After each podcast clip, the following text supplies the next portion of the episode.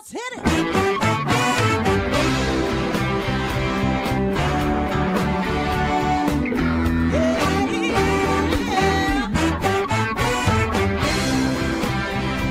Well, hi everyone, and welcome to Alzheimer's Speaks Radio. I'm your host, Lori La Bey, and I'm so excited that you're joining us today. We are going to have a fascinating conversation as usual as we learn from people all around the world at all ages and stages of life. Stay tuned as we shift our dementia care from crisis to comfort. Here we go. What you think about, you will bring about the mental change. We will. Well, hello and welcome back to Alzheimer's Speaks Radio. I'm your host, Lori La Bey, the founder of Alzheimer's Speaks Radio. And I hope you enjoyed our opening music. It's called Clarion Call by the Mark Arneson Band. And if you want to download it, just go to any of your favorite uh, music platforms. You can get it there. For those of you that are new to our show, Alzheimer's Speaks is about sound information, not just sound bites. We like to have real conversations with real people all around the world at all ages and stages of life that are affected by dementia. First, I want to shout out to the Memory Cafe directory. There you can find memory cafes from five different countries. Um, some are online, the majority of them are, um, but some are starting to meet in person again. So go to memorycafedirectory.com for more information. I also want to give a shout out to CoroHealth. They are still allowing people to download two of their apps, Music First and Coro Faith, for free during the pandemic. So don't miss out on that opportunity. Again, that's Coral Health, C O R O health.com. And of course, I need to mention Dementia Map, our global resource directory.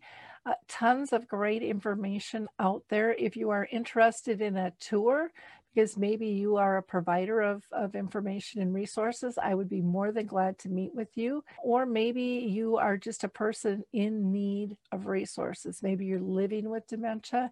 Maybe you have a family member or friend living with dementia. Maybe you're a business professional just looking for more resources, tools, and products. Go to dementiamap.com and learn more. Also, just wanted to give a shout out to some of our recent past shows. We had Pastor Jenny Jordan on, uh, author Teresa Zink, who has a book out on COVID and essential workers, and Larry Grinner and his mom. He does some wonderful videos uh, with he and her out in public and just uh, amplifies joy. Okay, it's time to introduce you to our guest today. This show is in collaboration with Roseville, Minnesota's Alzheimer's and Dementia Community Action Team. Which provides resources and information to care partners and those living with dementia during the pandemic. So this is our second um, in our second series that we've worked with this group, and this one is called "What's Your Plan?" Legal considerations when facing a dementia diagnosis. And today we're going to introduce you to Leah R. Gilbert. She is an attorney and has a private practice here in Minnesota, Gilbert Legal.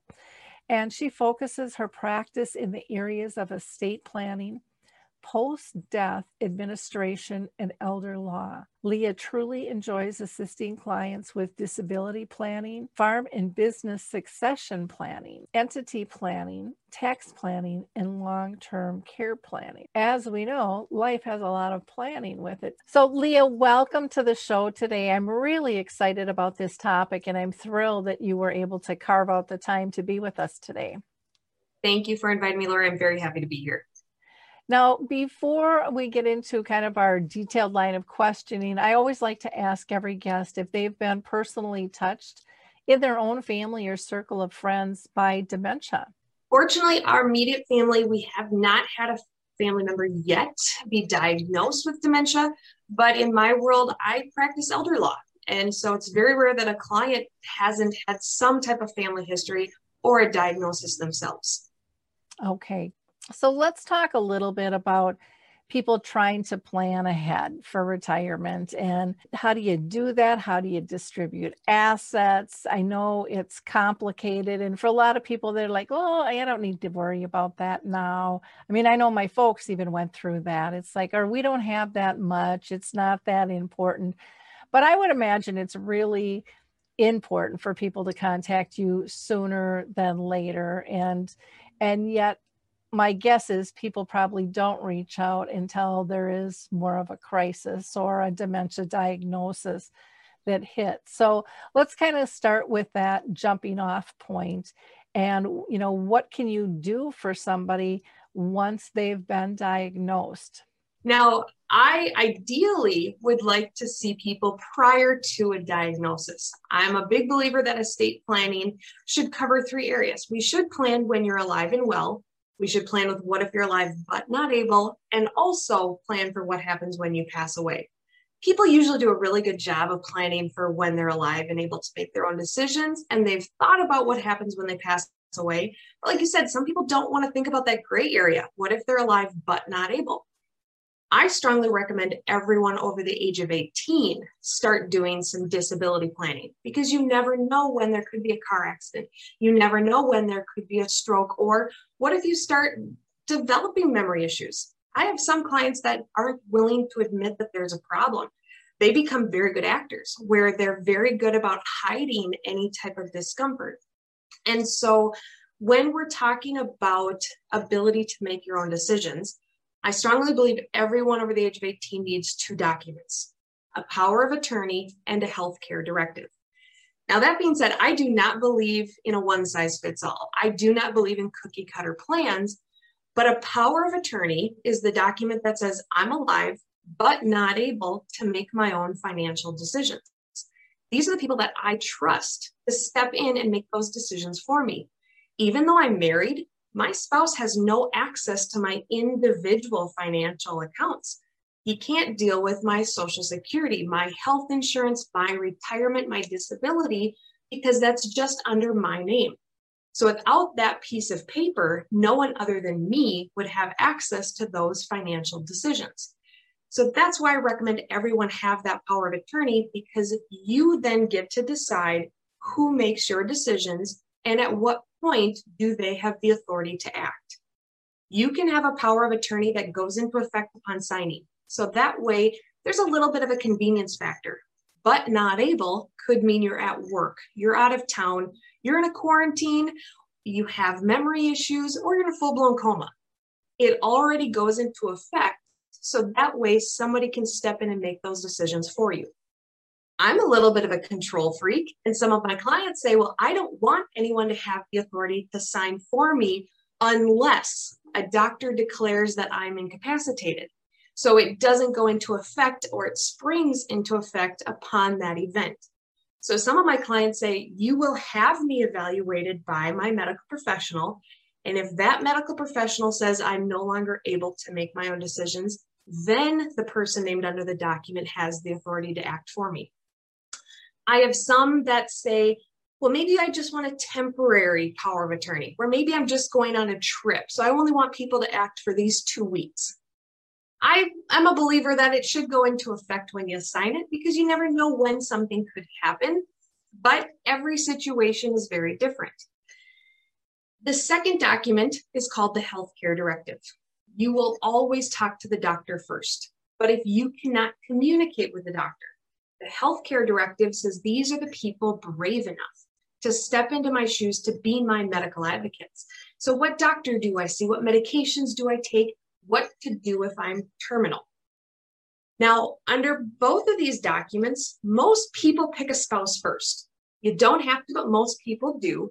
And since most spouses have probably ridden in a vehicle together, I strongly recommend we name at least one other successor. It is a lot easier to name multiple successors and never use them than try to figure out how do we add someone if there's no one else named. You can have more than one person working together. You can require multiple signatures. You can have independent powers where you might say, I want two people to work together, but only one signature is required. So you pick the people that are going to get the job done. So I recommend you don't worry about hurting people's feelings. It doesn't have to be family. You pick the people that are going to do it your way. Now, some of my clients aren't able to plan ahead, or if it's a crisis situation where they're not able to sign it, they do not have the capacity to execute legal documents. Then there is a court process that we can go through where a court determines who would act in your best interest. A conservatorship is where the court would appoint someone to manage your money, and the guardianship is where someone gets to decide the decisions of well being. Under that program or that process, the court is the one making that decision, not you. So the earlier you plan, the more control that you have. You get to decide who you want to make your decisions. Now, in a case of dementia, I have some clients where they planned ahead. We had this great plan where they each had their power of attorney, they each had their healthcare directive, they named each other first. And one of them receives a diagnosis of dementia. I strongly recommend we update it because while the spouse might be able to have made your decisions at the time it was executed, now, with the diagnosis of dementia, are they really able to continue to make the decisions? If it's early on, I have some that say, I'm, I don't really want to give up my involvement. I don't want to give up my ability to go to the doctor with my spouse or make decisions. And so maybe it's going to be the spouse and or someone else. So that way there's some checks and balances. I have some that as long as you're able to sign new documents, they say, you know, I love you, sweetheart. But based on the situation, you're not going to be able to make my financial decisions actively or appropriately make my medical decisions. And so I do recommend that you review and update those documents where the people named are those that can act today. Now, in addition to the healthcare directive, there is another document called a POLST. That's the physician's order for life sustaining treatment. This is where the client or the patient and the doctor are sitting down to say, if I am terminal or if I'm not able to make my own decisions based on my medical history, based on my diagnosis, would it be appropriate for me to be resuscitated? Would it be appropriate for me to have extraordinary measures? So it's where the doctor and the patient are making some of those decisions together. So it goes hand in hand with that healthcare directive where you can say, these are my wishes. These are the people that get to execute my wishes. But I've also had that conversation with my doctor based on a medical situation and a standpoint, what would be appropriate for me. Wow, you covered a lot of territory in a in a short amount of time and we're so concise and made it really simple to understand. So for that, I really thank you because a lot of times this stuff is so complicated. It just kind of goes over everybody's head. Um, I love that you said, you know, everybody should have this stuff at 18. I've been screaming that from the rooftops forever. People just don't understand anything can happen to anybody anytime. And I've personally had several friends who have had their kids get sick and they they're paying for the health insurance but they can't get any information out of the doctors. And they're like well that's not fair. And i'm like well that's the legalities of life. And oh so, my niece and nephew when they turned 18 that was their gift from us as a power of attorney and healthcare directive. Cool. It's a neat powerful tool and you know something that's so useful and, and helps people shift that mind frame. I liked when you talked about being each other's power of attorney and how often do you drive in a car together and, and a car accident is one of those things that can just happen. And having those those backup people and explaining all the different ways that it can work. Or if somebody wants to say you know i'll do the paperwork but they're not taking my choice away from me while i'm able. Right. so again thank you for for being so detailed. The next question i have for you is you know, everybody's situation is different. It, they're all unique, but you know, people living with dementia their care partners and families uh, face a lot of different issues. So, how do you help a family who's who's dealing with various challenges and what types of things actually come up? So, once somebody has received a diagnosis, the family usually comes together and they say, okay, let's make a plan. I come from a family of fixers. And so that's what I'm used to, where we say, okay, what is our plan? We have a diagnosis. What are we going to do? And it's very easy to get mad at family members. So a lot of my clients like to use me as the scapegoat or the doctor because they can say then, well, the attorney said we should do this, or the doctor said we should do that. But it's things such as, you know, when do we take the next step? When do we have somebody take their driver's test again to see if they're still safe to be able to drive? At what point do we have to maybe consider not leaving them home alone? And a lot of times family members say, well, we're going to take care of each other first. And that is great so long as everybody knows their limits. Caregiver burnout is a very real thing. There's a fine line between husband and wife, or spouse and spouse, or children and parent, and caregiver and patient. We don't want to cross that because once you cross it, then there could be resentment, there could be feelings of hurt, there could be, you know, just an uneasy relationship dynamic change. And we want to try to avoid that. We want to make sure that it's safe for everybody. So, some of my clients, let's say husband has the diagnosis uh, of dementia, and the wife says, you know what, I'm going to take care of him. And I've had it though that mom dies first. She's so focused on taking care of dad, and he's doing great that she forgets to take care of herself. And so, knowing what is our limit, when is it okay to ask for help? When is it okay to maybe have someone else step in to give their caregiver some respite time? When do we need to recognize that we need to get someone out of the house? Because some families with a dementia diagnosis, they're very scared of wandering. They're very scared of someone not being able to come home or third party intervention. And so sometimes it almost as though you become a prisoner in your own home, where people get parked in front of the TV, or there's very limited activities. And so we want to make sure we're exploring things that help both parties, both the patient and the caregiver, so that they both get their time apart and they're both getting their needs met. So recognizing when it's okay to ask for help and when it's okay to maybe have some non family involved. I have some families that say, no, this is our family. It's a family situation. Our family is going to deal with it. And that is okay. I have others that say, my family is too busy. They have their own families. They are maybe not local. They've got their own jobs. It's too much to have somebody be here all the time. So it's going to be a third party. Now, if we want to pay family members to do some of these services, we do want to make sure that it's very clear who is doing what and what somebody is being paid for. And to avoid any gifting issues, we want to make sure that a family is being compensated for services, that there is a proper personal care contract showing why mom or dad is paying a family member or giving them money every month so it doesn't constitute a gift if we ever need to apply for Medicaid down the road. I also tell families it is okay to have somebody not be at home.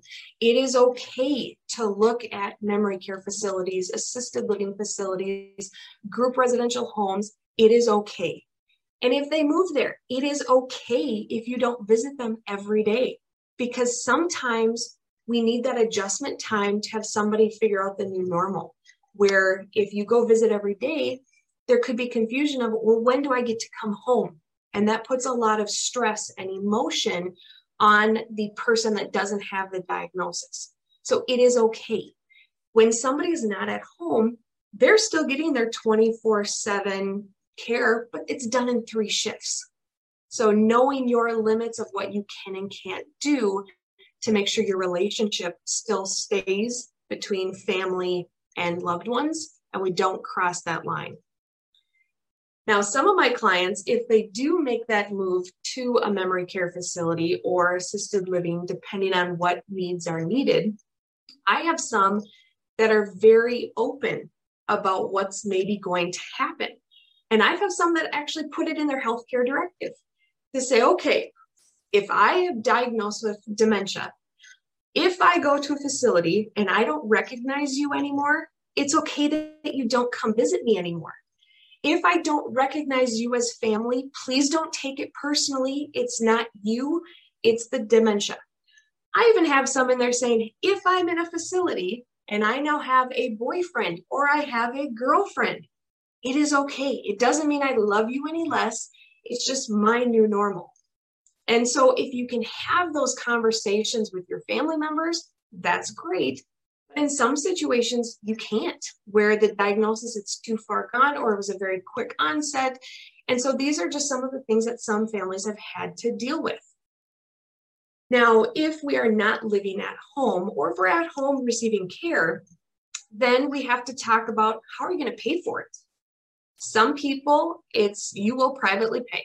And that's what the state of Minnesota says is you will privately pay for all of your in-home care, assisted living, or even nursing home care unless you qualify for Medicaid. Minnesota, we call Medicaid medical assistance, and it's where the county can help pay for those in-home care services, assisted living, memory care, nursing home, if you qualify. And this is definitely not a one size fits all program. There are guidelines, rules, exceptions to the rules and guidelines. It's a very complex process.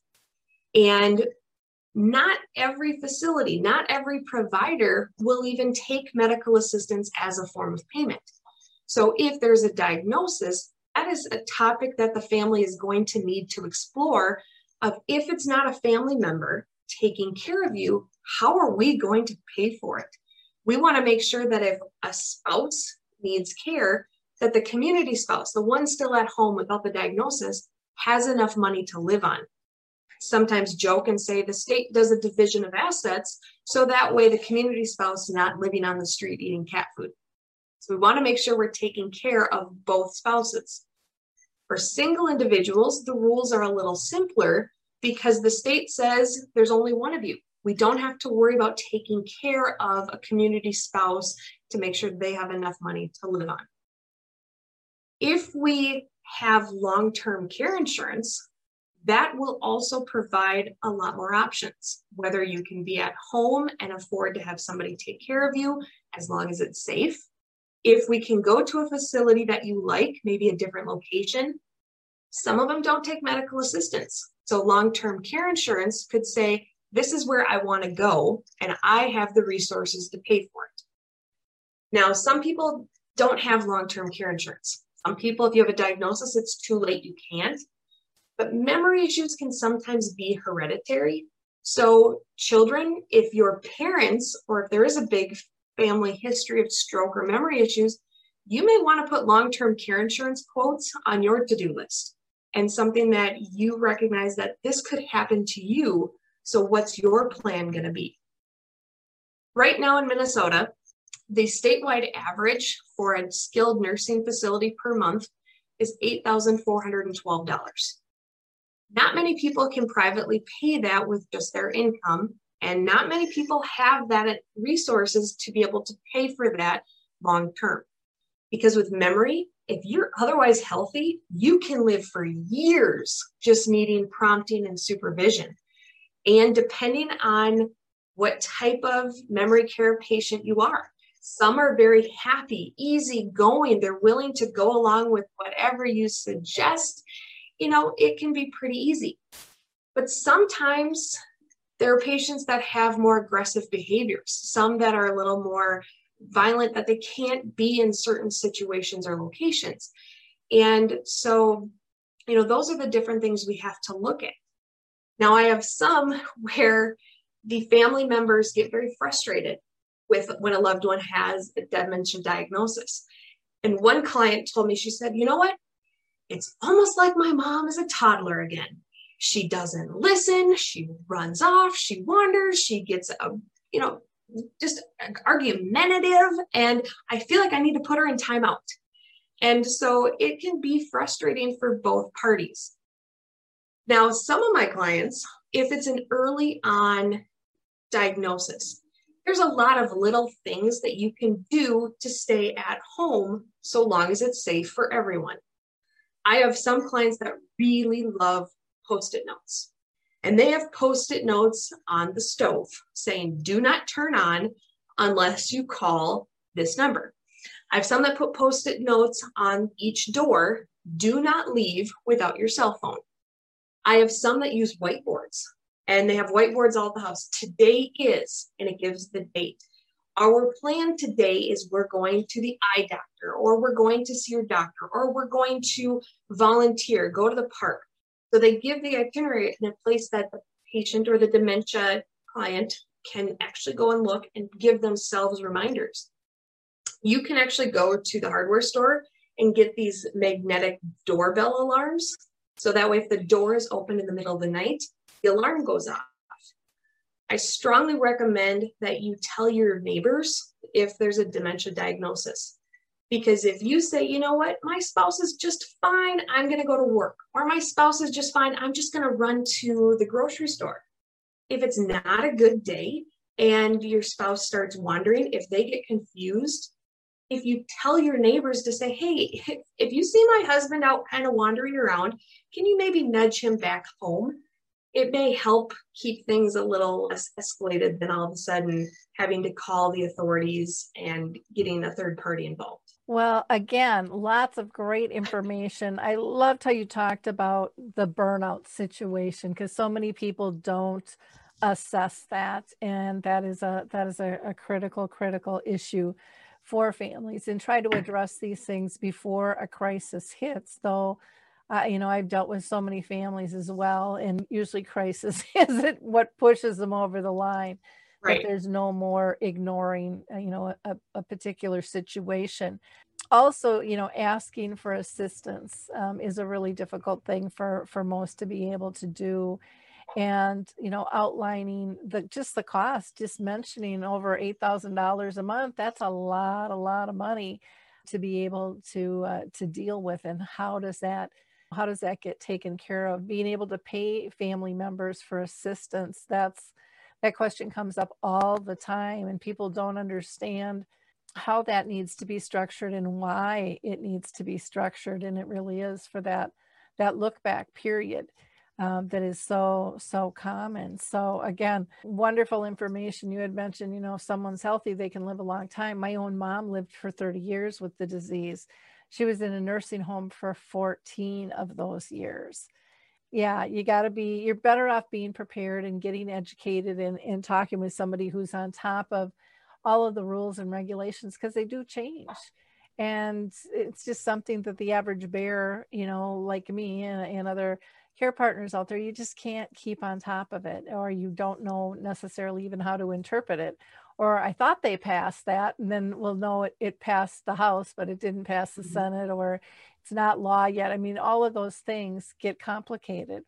I was just going to say to make matters worse, in medical assistance world, the rules are updated every six months. And every time the Department of Human Services decides to change one of their policies, they issue a bulletin to say, going forward, this is what we do.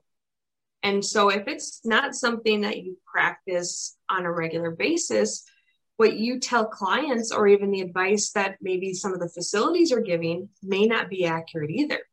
Wow, I didn't know that they were changing things that often now. I've been, you know, my mom's been gone since 09, but I remember going in for the medical assistance and and I had like a little two-wheeler, you know, with a oh, yeah. Uh, just a box of Paperwork. stuff and all these three ring binders and it was so intimidating and the, the woman was laughing at me and i'm like i'm sorry i'm just i'm i'm organized you know and she said i've never seen anybody this organized and i'm like well you guys scared the bejesus out of me that you know you have yep. to be organized so the only thing i didn't have was the certificate from the va for my dad and everything else you know it was it was there all the statements for all the different things but you know i also learned during that process is we've got to consolidate because this is just too much you got stuff all over the place and and so you know that was a process too or even finding where everything is because some mm-hmm. family members don't want to talk about those things oh, um, yeah. you know they're they're private and everyone doesn't need to to know those things let's talk about you know we talked about some of the legal forms and the care payment um, arrangements that you've talked about but a lot of those are only in effect while someone's alive. So, you know, what happens after someone passes? So the rules change when someone passes away. That power of attorney is a great document to use, but it's only valid while someone's alive. So the powers under that document die with you. So when somebody passes away, the way it works in Minnesota is if you own a joint account and one owner dies, surviving owner wins. They get to keep it. There's no obligation to share. So typically that's how spouses own things. I have some clients that will put a child on as a co owner. Well, when the parent passes away, that child gets it, and there's nothing their siblings can do to make them share. Most do the right thing, but sometimes their right thing isn't always what mom and dad intended. So, co owner keeps it upon death. If there's a named beneficiary on an asset, upon death, the named beneficiary gets it and it's in whatever percentage and however anybody is named, the named beneficiary inherits the asset. If you have assets in a trust or a different entity like an LLC or, or a different document, that document says who gets it, how much, and how often. But if someone dies with an asset in just their name without a beneficiary designation attached, that is when we may have to go through probate. Probate is not that horrible. It is just the legal process to determine who gets that asset. The will is the instructions for the court. The will says, okay, judge, if my assets are subject to this probate process, these are my instructions. These are the people I would like appointed as the personal representative. Some states call it the executor or the administrator. Minnesota were personal representatives, and ultimately, you're the paper pusher. The personal representative is gathering all the information, paying off debts, claims, and expenses, liquidating things, and then distributing the money and the assets per the wishes of, the will. We only use the will if we go to probate. And we only go to probate if someone dies with an asset in just their name without a beneficiary designation attached. So some of my clients want to avoid probate. So we talk about depending on the family dynamics, depending on the situation, do we want to just name beneficiaries on everything? Do we want to do a trust? Or in some situations, maybe we do want to have a will. If there's a lot of family dynamics, if we have creditors, if we have maybe lots of beneficiaries where we want the court to oversee the distribution of assets. So there's lots of different options out there. But there are ways that we can go through probate, and there are ways that we can avoid having to go through probate. Now, for some clients, if they have dementia, if they have the disease and they needed help paying for medical costs, the county actually keeps a tab. They will keep track of every penny they pay out on behalf of the medical assistance recipient.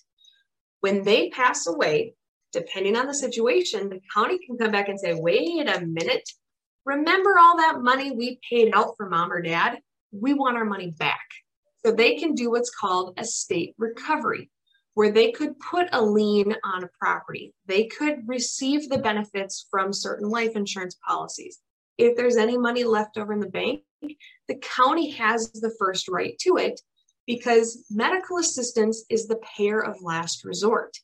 And the county says, why is it fair for taxpayers to pay everyone's bill if they're able to, number one, give their money away while they're alive, or for families to get an inheritance and not have to pay back what the taxpayers paid on behalf of, you know, mom or dad.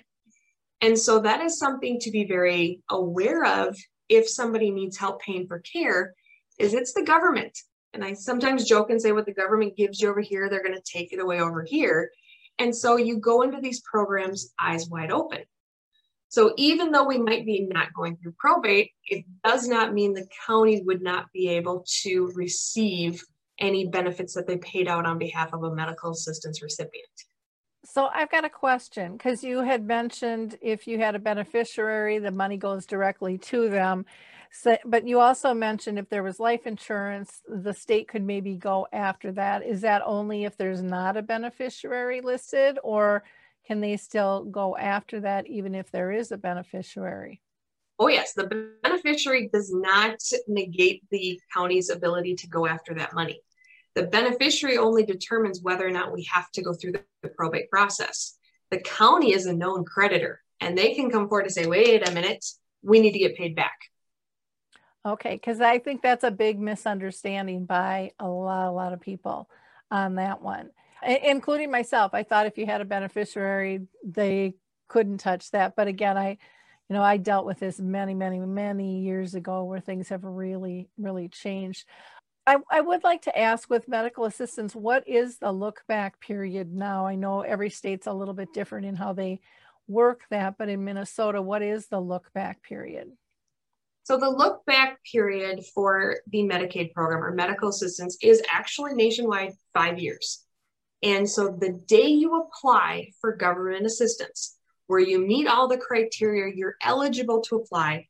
On that day, you have to disclose every penny you've given away in the last five years.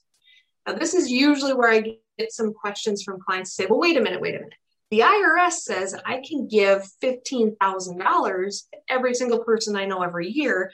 Now you're telling me there's a five year look back. Giving away money for taxes and giving away money for purposes of long term care are like apples and oranges. So if someone has been gifting and they apply for government assistance, we have to disclose every penny. So we have to disclose cash or check birthdays, Christmas, anniversaries, graduations. Happy Tuesday, here's some money. We have to disclose if the medical recipient applicant and our spouse have been giving money away paying cell phone bills, car insurance, if they've been paying on student loans that they had no obligation to pay for, if they sold something for less than value, like a vehicle or real estate. All of that is a gift. And so on the day we apply, we have to disclose all of those transactions. And the county says, thank you for being good and honest, but because you gave money away, we're going to penalize you. Again, why is it fair for taxpayers to pay your bill if you're able to give away your money? So they add up everything you've given away in the last five years. And every six months, the government in Minnesota, they update their medical assistance numbers. They update some of their rules and so each year they do state how much it costs to be in the care facility each month. That is $8,412 as of today. So what we do is we add up everything you've given away in the last five years.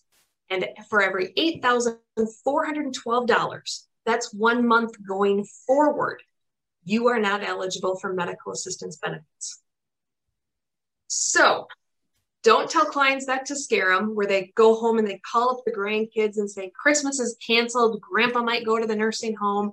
I don't encourage families to go home and call them up and say, think dad might have dementia, so we're going to put your name on the house. Please don't do that. The rules are very different for every situation. There might not be a case where you're eligible for medical assistance based on your assets, your income, if you've planned ahead with long term care insurance you may never qualify for medical assistance. And so the five year look back applies only if somebody asks the county to help pay their medical bills. And we have a five year look back for any uncompensated transfers. Gotcha. Okay. Um, good, good to know information there. And I know there was so much talk over the years. Um, about was that look back period going to change and i'm glad now that it is national because it, it, i don't believe it was at one time it was kind of all over the board so but again it, this stuff is so tricky and there's so many details you don't want to do it alone you really don't even want to try to attempt that now I, i've heard where some people have you know gone through all the process they thought they had all their ducks in a row and then another situation comes up and throws them for a loop and they're scrambling. Or they're told that they don't have the ability to maybe take emergency action.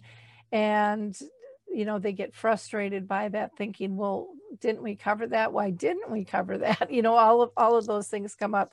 So I'm wondering what sort of problems you've seen come up that you know people can actually avoid by maybe just going a little bit deeper well statistically people usually only update their plan every 17.9 years and so you might not think your life has changed much in the last 18 years but i guarantee you my world has i'm a big believer that you should review and update your documents because the situation changes the dynamics change the laws change so if you've already set up a plan, I'm very happy to hear that. That's great.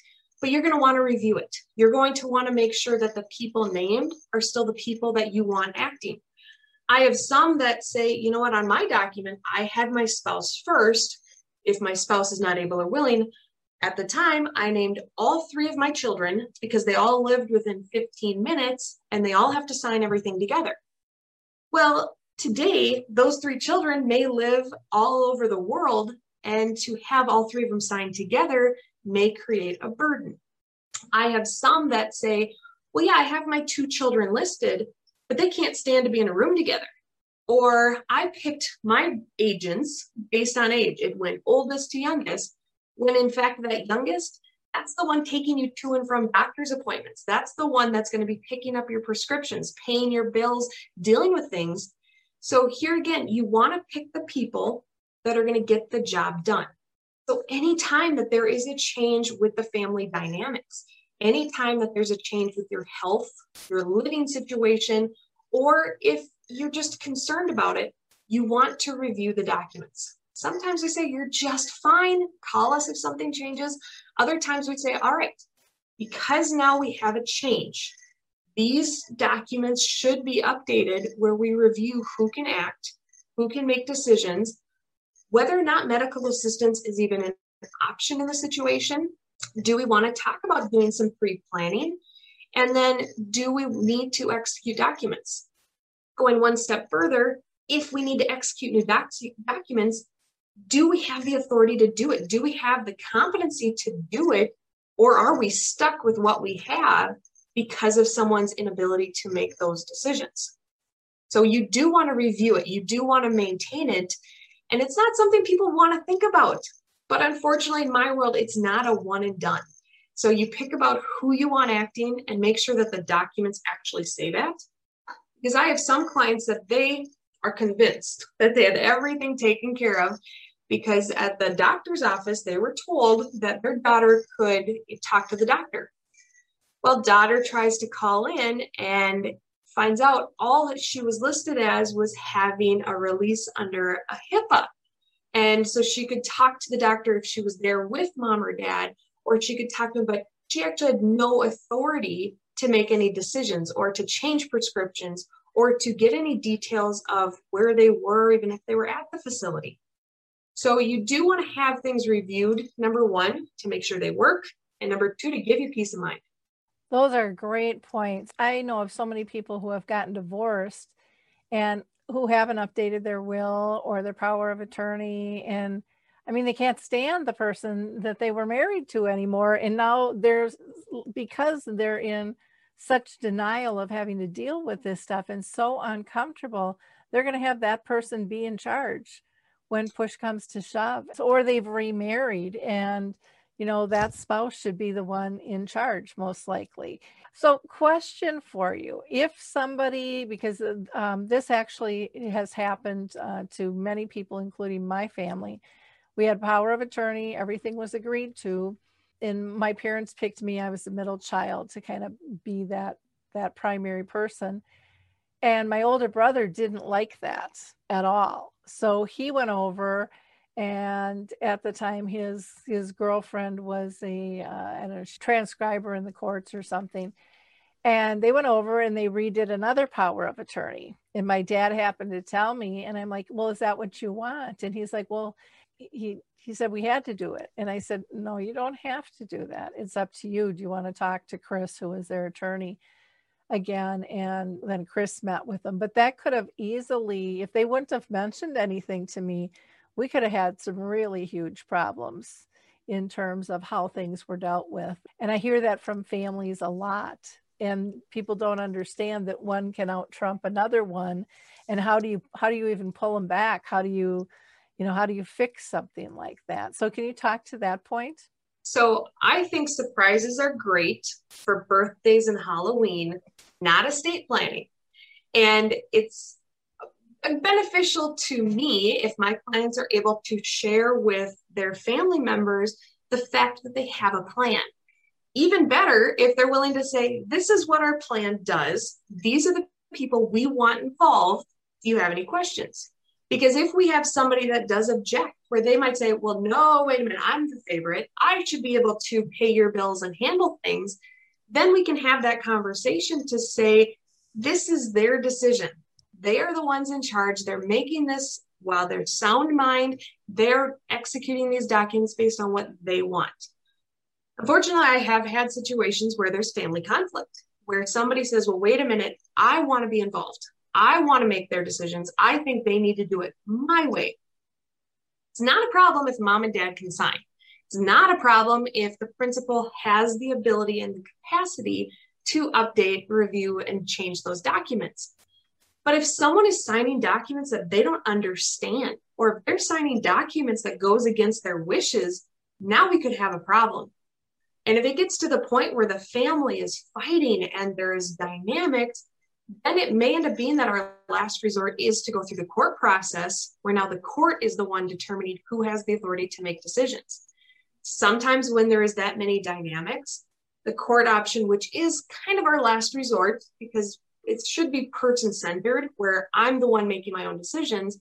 But if I can't and there's drama or there's different dynamics, then maybe it's not a bad idea that the court gets involved, where they're going to oversee to make sure bills get paid, that things aren't going missing, that someone isn't paying themselves to act when they're not supposed to. So, as long as mom and dad are the ones making their decisions, it should be fine. However, I do have some clients that try to keep the peace where they don't want anyone to get upset. And so they will go along with the child that has the strongest personality and say, okay, we don't want to anger anyone, we'll sign your documents. Then we do have a problem of conflicting documents because depending on who drafted the document, whether or not they went through the proper steps, to notify the people that were named under previous documents to provide certain revocation documents to different financial institutions. So there could be a question of who really has authority. And when we're dealing with the disease of dementia, you know, sometimes the financial stuff is pretty clear. The medical stuff can be a little bit harder to understand because in an emergency, a doctor is not going to stop and read through a document to see who really has the authority to do it. They're not going to page back and forth if there's been amendments or different dates. So they want to know who has the authority to make a decision now. And if there is any confusion, the doctor is going to say, all right, here's the deal. We're keeping them alive. You have to go to court to figure it out to see who has the authority to make that call. And that's maybe not what mom and dad wanted. And so that's where it's sometimes you have to do the mean attorney voice to say, this is the plan, this is what they agreed to, this is how it's going to work. So I do believe it's better to have a family meeting before something happens, or if the family is willing, if there's a diagnosis to say, okay, this is the plan, this is what we want, these are the people that will be involved. And when we pass away, if there's any money left, this is how it gets divided. Fair doesn't mean equal in my world. There is no right to inherit. Parents can give their money to Bob down the street and the kids can't say a thing about it. So long as they were competent when they signed their documents. I agree. I think it's uh, it's a really interesting process. When my parents went through, I was able to sit in, and and Chris, the attorney, said, "Nope, you you're outside the room because I need to have a heart to heart with your folks about each one of you kids and your spouses. We're going to talk about stability and partnerships and divorce and work and all kinds of stuff. And my parents uh, said, no, we really want her in. She knows everything about everything. But it was very interesting how deep you guys go to really make people think about who's going to be in charge of what, who's going to really be there you know for your best interest with my my own folks with my older brother they joked um, but yet they meant it and and signed him to be the one to pull the plug because they said Lori and Scott are going to have a tougher time doing that, but we know Mark won't, you know. And so it was it was uh, very interesting to see how how detailed and thoughtful it, it is and necessary it is to to go with all of this stuff. What other kinds of things should people do to just make their life easier with the road ahead on the, on a whole? So I'm a big believer of to-do lists. I give to-do lists to my spouse, my kids, my staff, every file, everybody gets a to-do list, including clients, because I can talk fast. When we're doing all of this, we talk about so much where we talk about the estate planning side, what to do alive and well, disabled, what happens when you die. We talk about what if somebody does have a diagnosis, or if there is one, what are we going to do? How are we going to pay for it? We cover a lot. And so I'm a big believer that we have a to do list so that way people know what I ask them to do, what they need to follow up on, what their jobs are. Number one on the to do list make sure someone other than you knows where you keep all of your important documents. Do you have a box, a file, a drawer? Where are you going to keep your stuff? If it's in a safe, who knows where the keys are located? Who has the combination? If you have a safe deposit box, is someone else listed on it? Do they know where the safe deposit box keys are? Number two, plan your funeral. And I don't mean you're planning it down to the funeral ham sandwiches. It's the personal information needed for the death certificate and the obituary someone needs to know your mother's maiden name, where you were born, where she was born, the correct spelling of things. If you are married, if it's a blended family, how do we want things worded?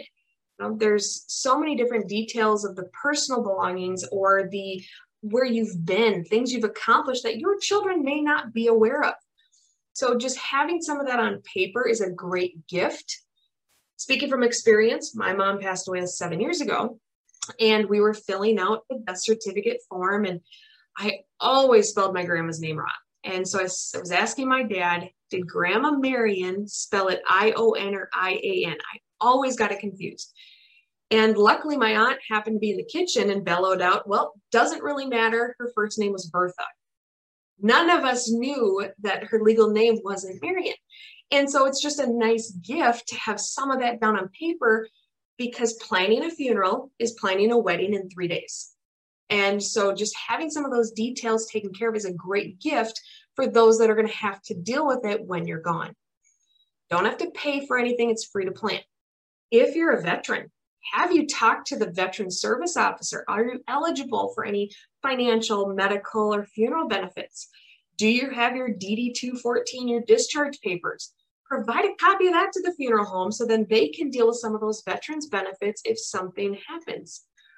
I do strongly recommend that you have a healthcare directive and it's on file anywhere you seek medical attention.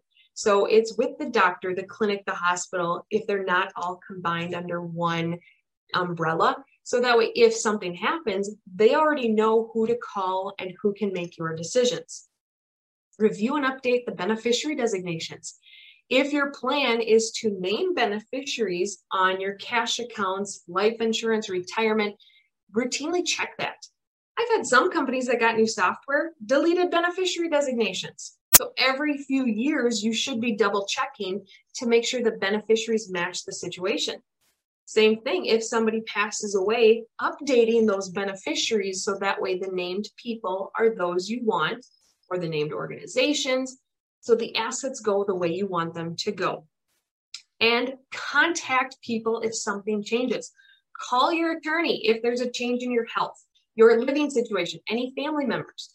The more time we have, the more creative we can be to make sure the plan matches the situation.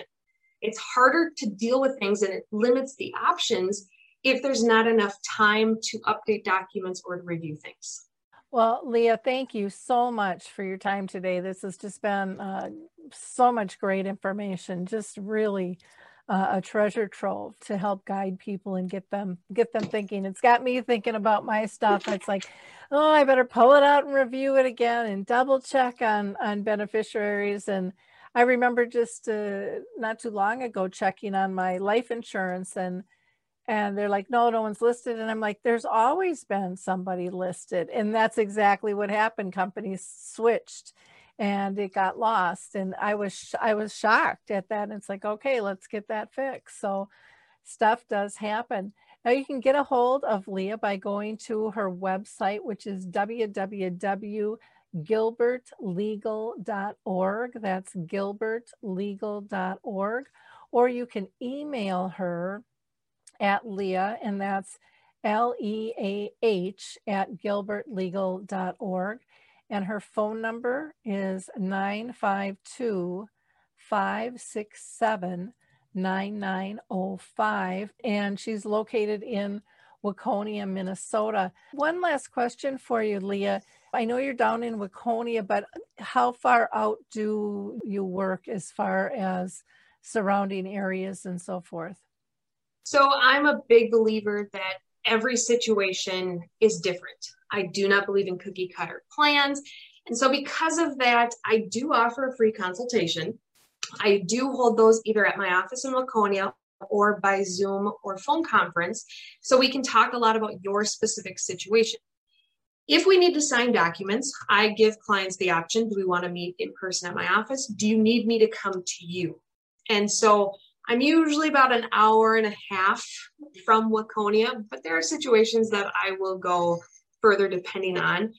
I am part of some really great networks of estate planning and elder law attorneys. And even within my world, there's things that I don't want to deal with.